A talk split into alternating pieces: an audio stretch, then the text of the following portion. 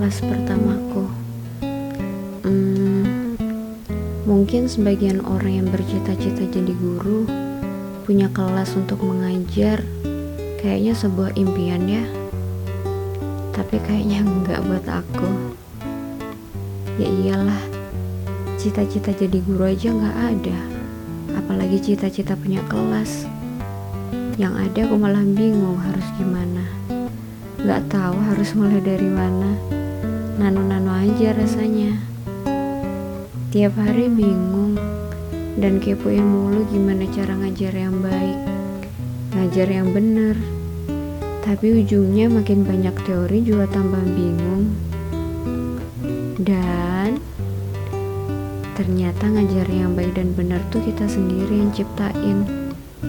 Gak bisa ikut-ikutan yang lain. Gak bisa ikut-ikutan caranya guru lain. Gak bisa samain cara kita dengan orang yang lain ya. Tanpa disadari, tapi ujungnya sadar juga sih. Yang pertama mengajari untuk mengajar adalah mereka. Iya, aktor-aktor cilik di kelasku. Kalau aku awalnya cuma ngajarin pelajaran, nyatanya mereka ngajarin aku lebih. Mereka ngajarin aku tentang kehidupan.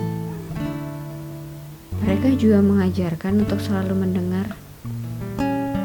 Seperti halnya kita, ketika menjelaskan, ketika mengajar, ketika apapun, kita kan mau didengar.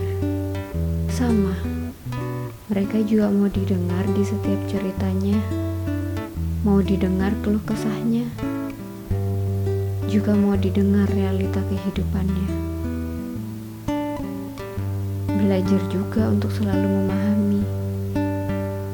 Kalau kita selalu punya harapan, murid-murid selalu memahami apa yang kita jelaskan, kita ajarkan.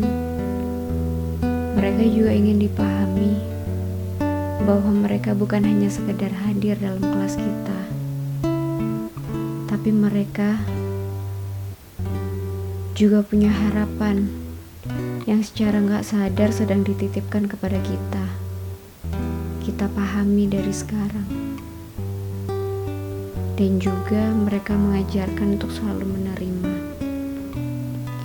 bahwa apa yang kita mau juga belum tentu apa yang mereka mau.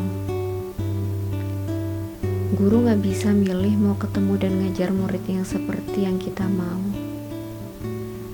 Murid juga gak bisa milih mau guru yang seperti dia pengen.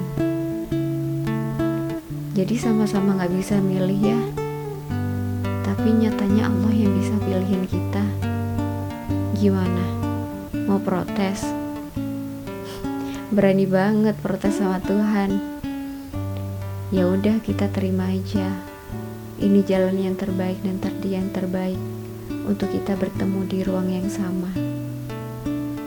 Dari hal menerima, mereka juga mau diterima secara utuh.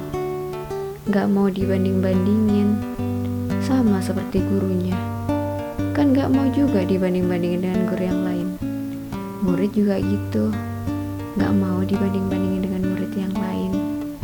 Udah, gak apa-apa, bismillahin aja ya.